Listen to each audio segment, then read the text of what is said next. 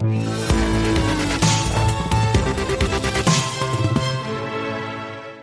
quelle valeur boursière miser l'année prochaine, donc dans l'optique de 2021 On en parle avec vous, Eric Lewin. Bonjour. Rédacteur en chef des publications Zagora, juste avant de dévoiler votre shortlist, miser sur les, vainqueurs de cette année de 2020, ça serait une erreur. Les, les Schneider, je suis allé voir hein, sur Boursorama, les Schneider, les, les Hermès, les, LVMH, Worldline, Téléperformance, ces, ces valeurs-là qui ont bien performé cette année. Pourquoi ne pas continuer à les jouer l'année prochaine? Prolonge bah, écoutez, Si vous croyez qu'on trouvera euh, aucun vaccin contre le Covid et qu'on n'arrivera pas à juguler la pandémie, foncez, achetez Téléperformance, achetez Worldline, achetez Netflix, achetez Peloton aux États-Unis, faites des valeurs comme ça, faites de la tech. Et si vous pensez un peu comme moi que finalement on va réussir à s'en sortir avec cette fameuse, cette fâcheuse pandémie qui nous a handicapés toute l'année.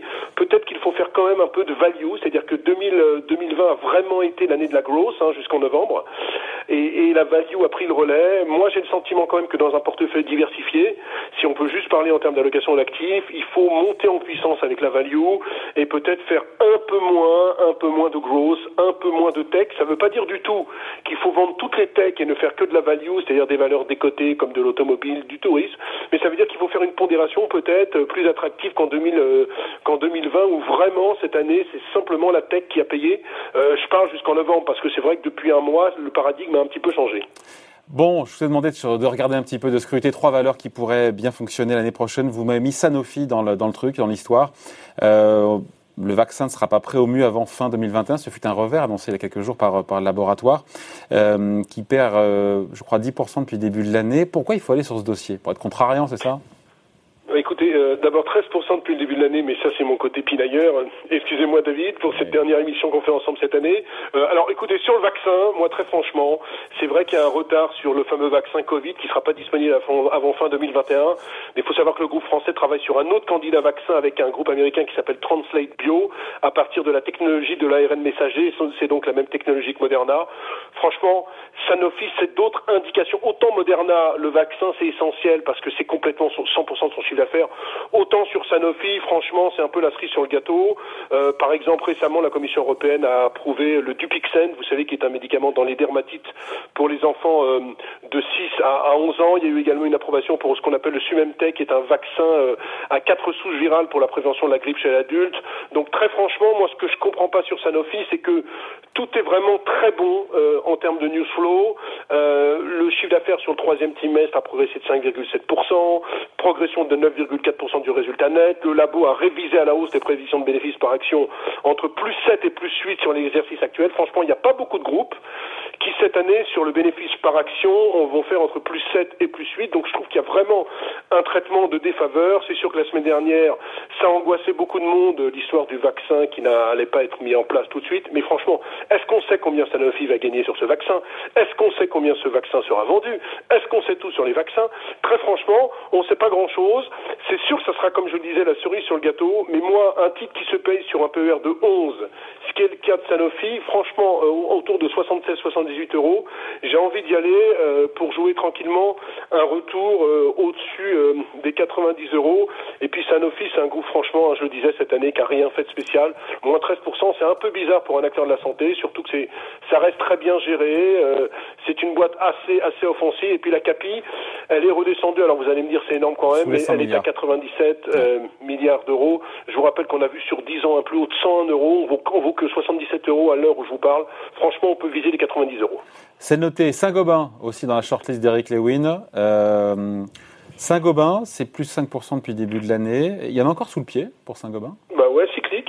cyclique. Le, il faut savoir que le plan européen de relance, 750 euh, milliards d'euros, va faire du bien. Pourquoi? Parce que la France pourrait être l'un des grands, grands bénéficiaires de ce plan, avec notamment quelques 40 milliards de subventions, dont notamment 4 ou 5 milliards pour la rénovation et le bâtiment.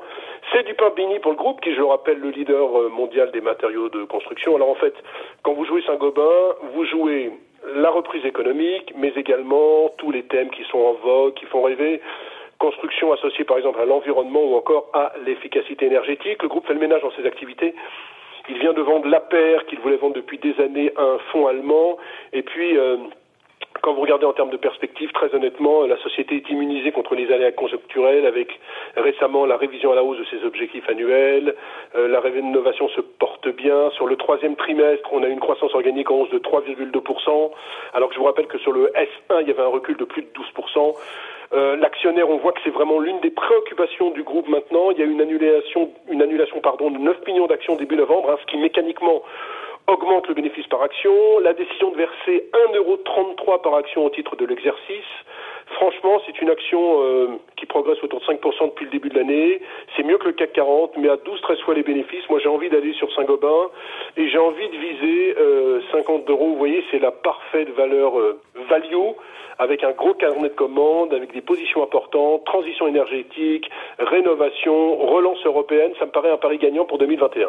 On en parlera justement juste après avec Emmanuel Vargon, la ministre chargée du logement, euh, de cette rénovation énergétique euh, des bâtiments. Il nous reste 30 secondes juste, Eric. Euh, Gerbet, troisième valeur, Gerbet. Je ne connaissais pas, plus petit dossier évidemment que de boîtes du CAC 40, à savoir Sanofi et Saint-Gobain. 400 millions d'euros de, de, capitalisation. On est dans la pharmacie. C'est une boîte qui perd 25% depuis le début de l'année. Vous êtes très contrariant aujourd'hui. Hein. Oui, alors en fait, pour, pour, pour, faire très rapide, en, en 30 secondes avant le ministre, spécialiste des produits de contraste pour, pour l'imagerie médicale, euh, par exemple les rayons X ou, ou l'IRM. La grande problématique de ce groupe, c'est qu'ils avaient un produit qui s'appelait le Dotarem, qui, qui est rentré en générique, notamment euh, en Europe et, et bientôt euh, aux États-Unis. Quand vous, avez, quand vous avez un produit génériqué, mécaniquement, vous oui. faites beaucoup moins de chiffre d'affaires. Donc, c'est vrai que par exemple, sur 9 mois, il y a un chiffre d'affaires en baisse de 9%, mais, mais, mais il y a quand même des éléments favorables. D'abord, vous avez une rentabilité des bidas qui reste autour de 14%, ce qui est une bonne nouvelle. Et puis, il y a des relais euh, de transition, il y a des relais avec, par exemple, le lipiodiol qui est de l'huile iodée, le Xenetics, et puis avec le vieillissement de la population, il y a un véritable marché porteur pour le, pour le groupe.